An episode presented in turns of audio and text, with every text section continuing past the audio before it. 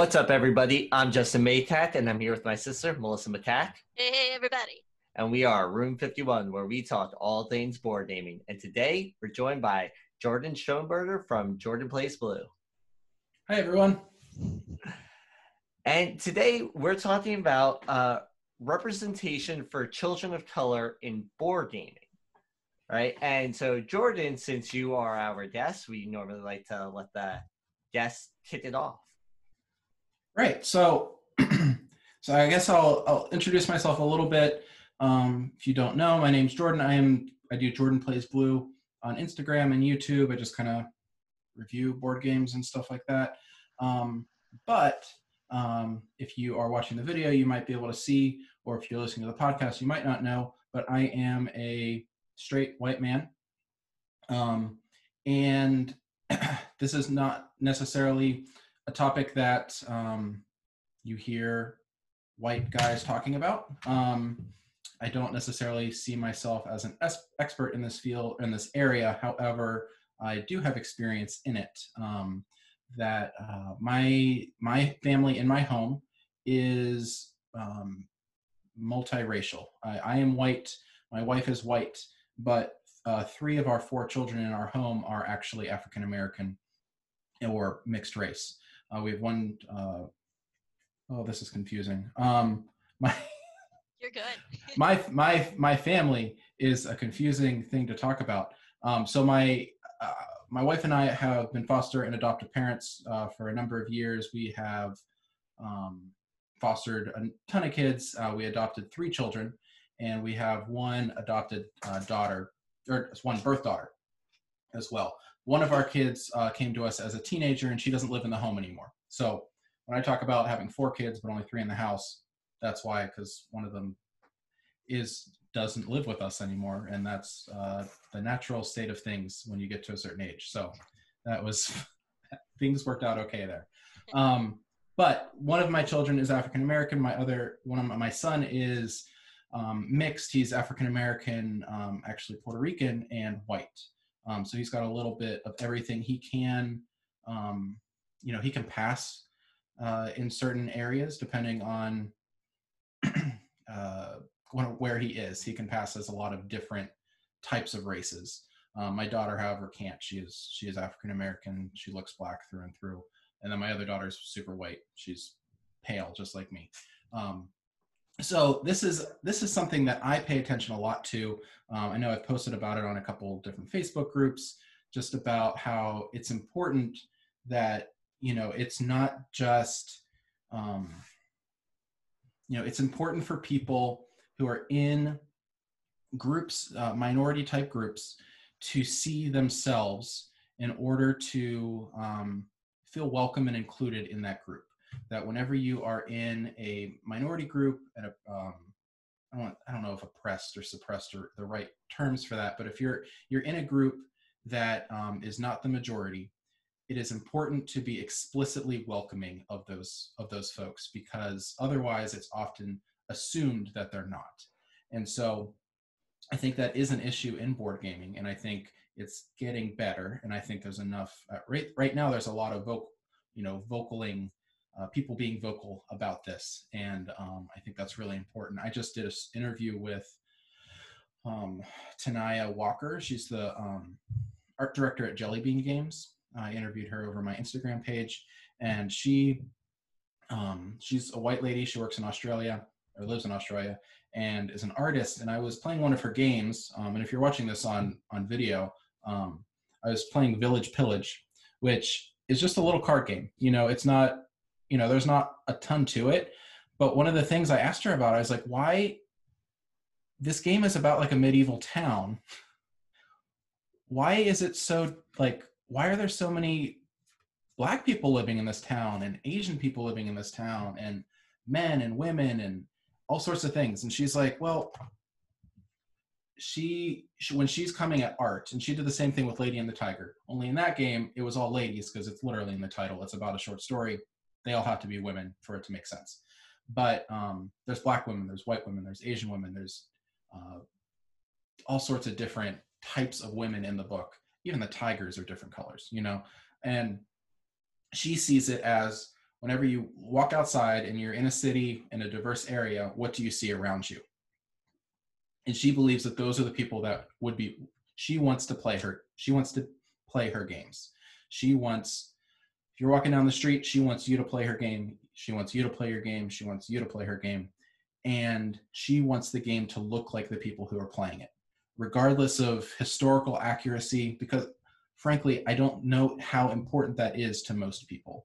I think it's important to be able to see yourself in the game more so than it is to kind of put yourself in that world. Village Pillage is not building a world. You know, you are not. There is not a, a town in the United in the world that is trading turnips as resources and attacking neighboring. Like this is this is a fantasy type scenario. So why not just build on that and make it look, um, you know, look like you you you are projecting what you want the people playing it to look like. If that makes sense.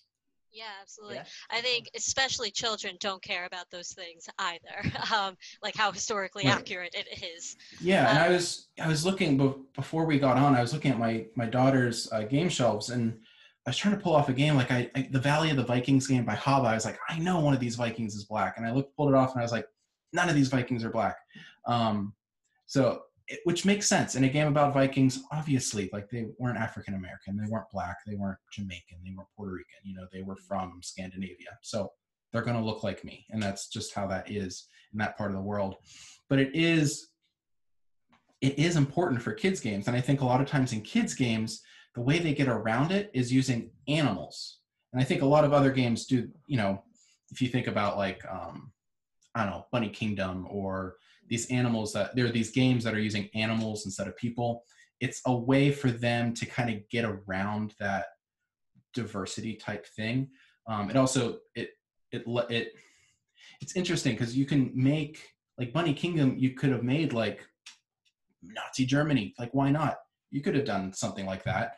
Um, but they made it bunnies instead. Tell them they're going to make it more lighthearted and, you know, kind of you can make some weird things here and there, and make it work for the theme and the mechanics that are in the game. But I think that, I don't know, it just feels cheap whenever you, you're going to throw animals in something instead of humans, because animals aren't playing your game, humans are playing your game. And whenever we are doing something, like whenever we're reading a book or we see a billboard like there was a billboard by my house recently that was um Mae Jepson. I don't know if you guys know or Mae Jam- Jepsen, Jem- Jameson, Jameson, Mae Jem- Jameson. I don't know if you know who she is, but she was the first African American um, astronaut that went into space, which is cool because one of my daughters is named May, who happens to be the white daughter. Right. But um, so that's fun because her name is May, and there aren't a lot of people named May. So that was fun. But then also she's black, and so my other daughter, I'm like, Maya, look, Mae Jemison is black, and she was an astronaut, and she got to do these cool things, and she gets to see herself now in who that person is on that billboard. And it's important for us to be able to find that around us and see yourself. If, when you see yourself in the world around you, it feels it makes you feel like you belong in the world around you. If everything around you is different than the world than what you look like, it makes you feel like an outsider and it makes you feel like a stranger in that world. Um, so it's important for us to, you know, we are constantly with our kids because, you know, we're our both parents are white in our house. All of our grand, all the kids' grandparents are white. So it's important for us to find those people, to find those things around us that are allowing us to connect to, you know, the different different parts of the world around us. Right. Yeah. Uh, that Vikings game that you mentioned, by the way, is that's a children's Vikings game, right? It is, yeah. So for me, uh, I understand why you would have a Vikings game where everybody's white, but I, I think for a children's game, totally acceptable to, and not acceptable. I think it should almost be encouraged, like just make it a Mhm. diverse cast of Vikings. For a game like 870 Vikings by Academy Games, where it's meant to be historical and educational, Mhm. then I think keep it historical, right? And I think that's where it's kind of like that leave the history to the historical games to games where you have a very loose like yeah these people existed in history. Yeah. who cares? Do do what you want. It's a kids game. You know Uh-huh. it's true and i think i think it, it comes down to what the game is trying to achieve and i think like academy games or um, you know gmt like those are companies that are trying to do things that are historically accurate. It is clear that whenever they're building their rule set whenever they're getting their components together they're trying to follow things to a certain letter um, but a game like um, dead reckoning is on kickstarter right now it's about pirates all right Hmm. i don't know if a lot of people noticed there's one pirate on the cover and he's black Huh. I don't think there's going to necessarily be outrage online because they included a the cover has a black pirate on it. Because it you know like that is important for people to see you know that when I grow up I could be a pirate too. You know like that's important for people for black kids to see, but it's not something that is negatively affecting people for them to be outraged about. You know like that is something that honestly, most white people aren't going to notice that there's a black person on the cover of Dead Reckoning. But it's one of the first things I noticed because it's something in my family is very important for us to be able to see um, as we're as we're exploring things, as we're looking at games. Um, the cover of Vi- Village Pillage, you know, I'm holding it up to a camera that you guys that you Yeah. listening to the podcast can't see. You know, half the characters here aren't white. Um, uh, actually, one I, I would say one of them is Caucasian or white, you know. Um, on the cover of the box, you know, like that. Most people won't even. Most people who know about Village Pillage have not never played Village. You know, they they just know what it looks like or whatever, but they know the box, you know, and that's it's important for that to be out there. Um, but if you're looking at a game like I don't know Blood Rage, right? Like that is a Vikings game, right? Yeah. But it's not historically accurate, you know. So if one of the characters was black, would anybody note? Like people wouldn't notice or people wouldn't care. And if they would bring up historical accuracy, in a game like that, it doesn't matter if it's historically accurate because Yeah, absolutely. those those huge miniature creature things with stuff hanging off of them that's not historically accurate either At it's all. like building off of like mythology and stuff Yeah. but it's not you know um so i think sometimes it feels like a bit of a like a like a red herring or something when somebody brings up historic historical accuracy in games and i i think it's true but i think for most games it's not something that is going to um it can only positively affect things. It is not taking away the experience of most people but by it being left out like by diversity and inclusion being left out of games it is removing people from the game. But it's not removing the majority from the game if that if that makes any sense to you guys Yeah, No, that makes sense. I think Yeah. uh, one thing that you were even touching on in terms of, uh, and you said this a little bit earlier in terms of belonging and seeing yourself. Um, I think it, it's so important to, super important with children uh, because growing up, and I'm coming from a mental health uh, counseling background, so Mhm. growing up in a uh, in a way where you're not seeing yourself as the hero and you're not seeing yourself as the main character, the one that people care about, even the average Joe kind of character, right? Like you're not even seeing yourself as that. Uh, that is damaging, and it, it takes years and years of um, uh, processing to undo that sort of thing, especially uh, growing up as a child where you're not seeing yourself and not feeling as though you belong. Uh, and one thing I'm I'm actually curious about: Do your I know uh, May uh, plays board games because I see her on uh, Mhm. your stuff, but do your other children play board games as well? Yeah, so um their age so my um my oldest daughter, um, who doesn't live at the home with us, she will play some games with us. She she enjoys card games, um, especially spades and Lost Cities. Those are her two games that we'll play.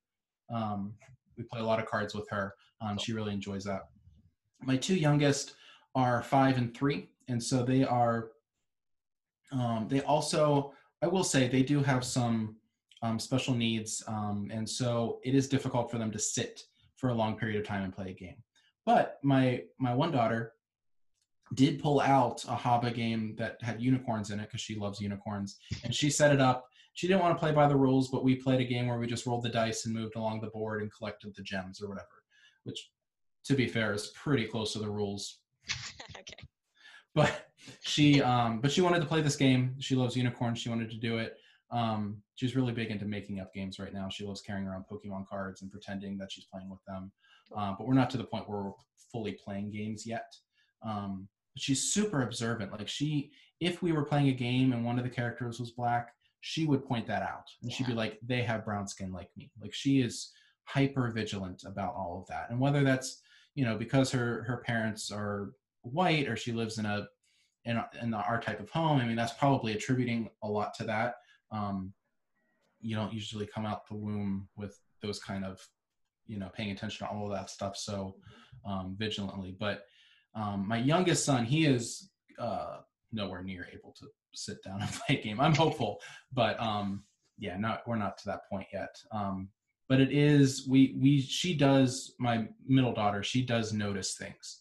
Um, whenever we're playing games whenever we're watching tv we were playing a game about rabbits the other day actually and she wanted to be the brown rabbit because the brown rabbit had uh, her its fur was the same color as her skin you know and that you know it was fine you know it like we said sure and she did it and she was that's the connection she made in that game it was about rabbits. To be fair the theme makes sense about rabbits. I'm not going to disparage this game for not including people because it had rabbits.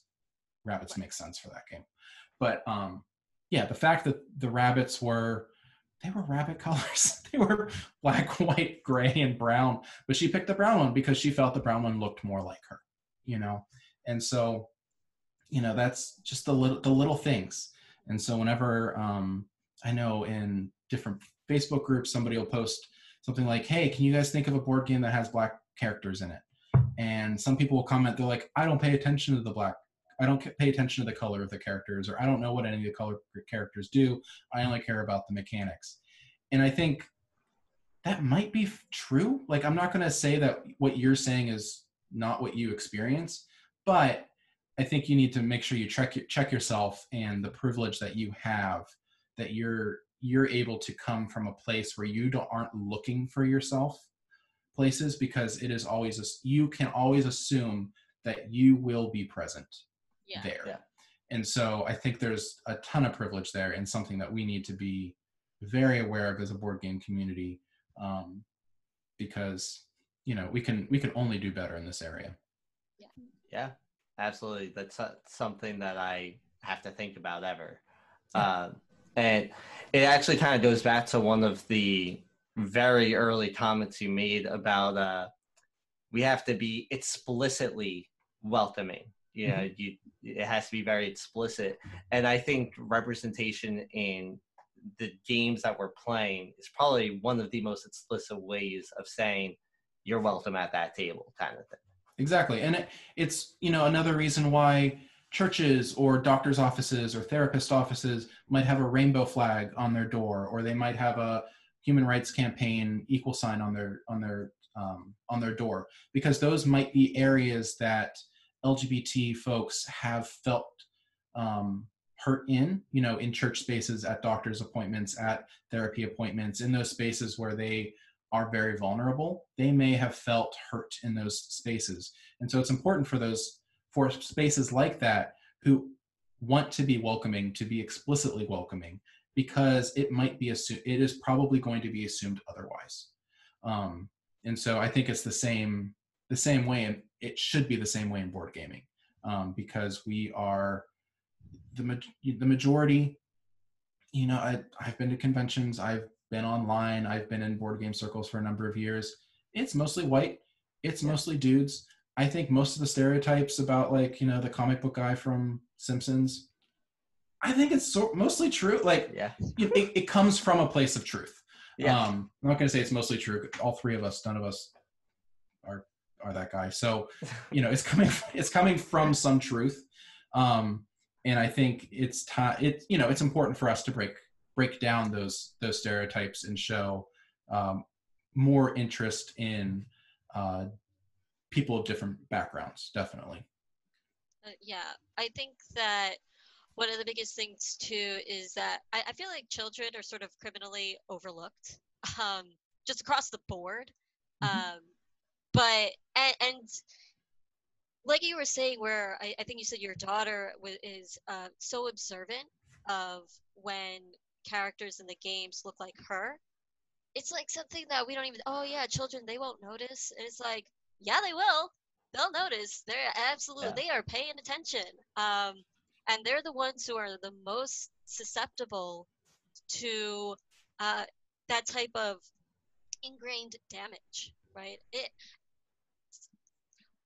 honestly, I, I would even go as far to say that it is uh, it's a form of trauma um, to not see yourself constantly, right? So yes, microcosm of board games, um, but it, it's still something that causes some sort of trauma. So when you say things like, and you brought up uh, with people who feel, uh, hey, I just pay attention to the mechanics. Sure, okay, um, but maybe we should be a little more aware because you're hurting people, right? Like that is something you should be aware of. Like, oh, I, I didn't notice I had this like knife in this person's back. It's like, well, become aware of it because you're hurting someone. So Yeah, and I think I think a lot of folks, you know, if you know, black folks are probably used to not seeing themselves in board games, and so it's you know, it's I you know when they open up the game and they pull out the characters and they're picking out a character and they're thinking, um, which you know which of these white guys I'm gonna be, you know, like they might not. They might be at a point in their life where it doesn't you know it's just the next thing you know where it's not going to be like oh i got to talk about this with my therapist again this week because i another i got another board game and there's no black people in it. Like i don't think it's like that but i which i don't think you're saying but i think imagine opening that box and being pleasantly surprised right, that that that is there you know you know and i you know i would be remiss to point out like you know jelly bean games is fantastic with this red raven games ryan Laukat's artwork has black people it has white people it's got birds it's got lizards it's got you know it is that the world he has built is fantastic. Um and that not all the humans in it are are just white. That's not the default in his world for humans um, which is really great. Um and so i think it's you know wi- you can't you know you can't it's but it's hard to find some of those um, those companies that are continually doing this over and over again. Um, and so i think i think being able to open that box and be pleasantly surprised i think is an uptick in the right direction um, for for the hobby definitely. Absolutely. i'm trying to look at my shelf. I'm not seeing got this game about kenny g he's white though i think I was thinking about uh, Charterstone. Charterstone has, uh, I believe, a pretty diverse cast Okay. of characters that you can choose from yeah Yeah. at the beginning. yeah. yeah Although you don't know think- it, it's in the it's in the tuck Yeah, boxes. it, it's random. Like I, I think I'm playing a, a black woman in the game, okay Cool. and I don't like. I didn't even think anything of it. I was like, cool. I created a backstory in my head for everything. Um, that must have been so cool for somebody to like open that up and see that. I'm sure that made someone's day. I'm sure, yeah. And I think, I mean, me and I, I know other people are different, but I generally like when I was playing through Near and Far, I picked a white guy. Like that was my character. Um, but I know my wife picked the lizard, one of the lizard uh, kin people.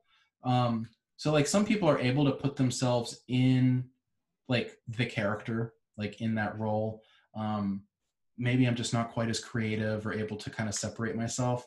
But I often find myself just picking the white guy because I think that's who I am most, um, you know, that's that's who I am, and that's who I uh, am f- most familiar with. Um, sometimes I get bummed out when because I always play blue, and so I get bummed out when the blue character is only female or like I still play blue because that's more important to me to make sure in my head to make sure I'm moving the right pieces. Um, you know, but it's still annoying. Like, why not just um, like on, in Roll Player where the other side of the board is a female? You know, Yes. um, I think that's awesome. They did it with the dragons. You know, like one side is a. I don't know which side is the male dragon and which side is the female dragon. They didn't mark it. Um, That's you know, but there's still two sides to all of them. Like games with like character cards or whatever, you flip it over on the other side is male and female. You know, like maybe one of them is black and one of them's white or something like that. Um, oh, there was another game I just played. The um, oh, what was that called? It was one of those Target exclusive games. Um, it was like a deduction game, and you're robbing people. Oh, what was it called? But it had really great diversity. Um, Oh, it, it had all sorts of different races, also male and female, all sorts of stuff. Um, I can't remember what it was called. It was Yeah. really good though. Oh, Shifty Eyed Spies. Shifty Eyed Spies. It had. You would have never thought you'd buy that game at Target. The box was blue and green, but when you open it up, that that would have that was probably a game that really made some people's day when they opened it up and saw who was in it. Yeah, yeah. And I think that That's means a lot. absolutely. And I think even what you were saying about like, yeah, I play the white male because you know that's who you identify with. I, that's the. I think uh, uh, people sometimes feel like, well, you know, should I feel guilty about that or whatever? It's like, no, like that's okay. It's okay to want to play those characters. We're just saying let's also include other characters that other people want to play as. You know. You know, and I if I opened a game and there were no white guys in it, I'll still play it. Um, and you know, I'm not going to take to the internet and you know blast this game, put on get, put this game on blast because everything's too PC now and there's no white guys in this game. And I'm a white guy and I bought this game. That somebody should look like me. Because I can also think on the other side Yeah. that how many other people have bought other games where there were only that in it. Yeah. Um, yeah. So I mean, I, it feels like a little thing to be able to do that, and I loved whenever I was talking to Tanya uh, Walker from Jelly Bean Games about it. That whenever she's just designing her games, she she almost does sort of like a diversity quota in her mind. Like, Hmm. I want this game to be representative of the population. The population is this percent white, this percent black, this percent Asian, this per- like she goes down half male. She even says 50% of my characters will be male, 50% of my characters will be female. Even if only men play my game, half of my characters will be female. You know, like she just straight up says that from the beginning. And I think that is, I just think that's really wonderful because there's going to be something in there that you can see in yourself. And even in a game like Village Village where you're not a character, you have a deck of cards that you're playing cards, but you're constantly seeing people that look different. You're constantly, um, you know, seeing some people that look like you and a lot of people that don't, more people that don't look like you. And I think, you know, that's only that's only for the better. So Agree. Yeah. Absolutely. Definitely. All right. Well, thank you, Jordan. Thank you so much for Thank you, joining yeah. us for this conversation, answering the call out. And uh, where can people find you? You're welcome. Um, this was a lot of fun. I, um, I will say, as as a white guy, um, I know some people think that only Black people or only my people in minority groups talk about this stuff, and I think it's I, th- I do think it is important to hear um, that you know there's allies on this side of the table as well, Yeah. and so that's one of the reasons I answered the call, and I think it's important. I know you had Mick and Starla on a couple weeks ago Yeah, we did. and I love I love that conversation. They're really great people. Um, I know this summer for my summer spotlights that I'm doing with publishers, I'm doing I'm trying to find as many you know women and people of color and trying to amplify their voices because I think that's really important right now. So, but yeah, so I do on Instagram under Jordan at Jordan Plays Blue, also on YouTube at Jordan Plays Blue. Um, I do reviews every week. I do uh, three reviews a week on Instagram, and I do really just a monthly video on YouTube. I, if you subscribe, you'll forget about it, and I'll it'll be a nice surprise once a month. Um, you should subscribe on Instagram. Um, give away some games here and there. Um, I'm doing these weekly summer spotlights for publishers. So um, each publisher will get a, a week, and I only cover their games and look at some upcoming games as well. So that's a lot of fun. Some upcoming publishers. I have Gamewright. I got uh, 21st Century Games. I'm trying to look at my my pile over there. Uh, BoardGameTables.com, um, Deep Water Games, all sorts of stuff. It'll be a, it's, it's a great summer. So you should follow me so you don't miss it. Yes, Jordan is doing a lot. I could, I know I that. I'm seeing it. Yes. Yeah. uh, this is actually the last installment for now of the BLM and Pride uh, segments that we've been doing. Um, and we had a few people reach out to us. We've recorded with all of them now, which is awesome. And we might we might bring it back. We might do another Pride one just to even it out. We did two BLM two, two BLM, and now uh, maybe we need one more Pride one, but that'll be later.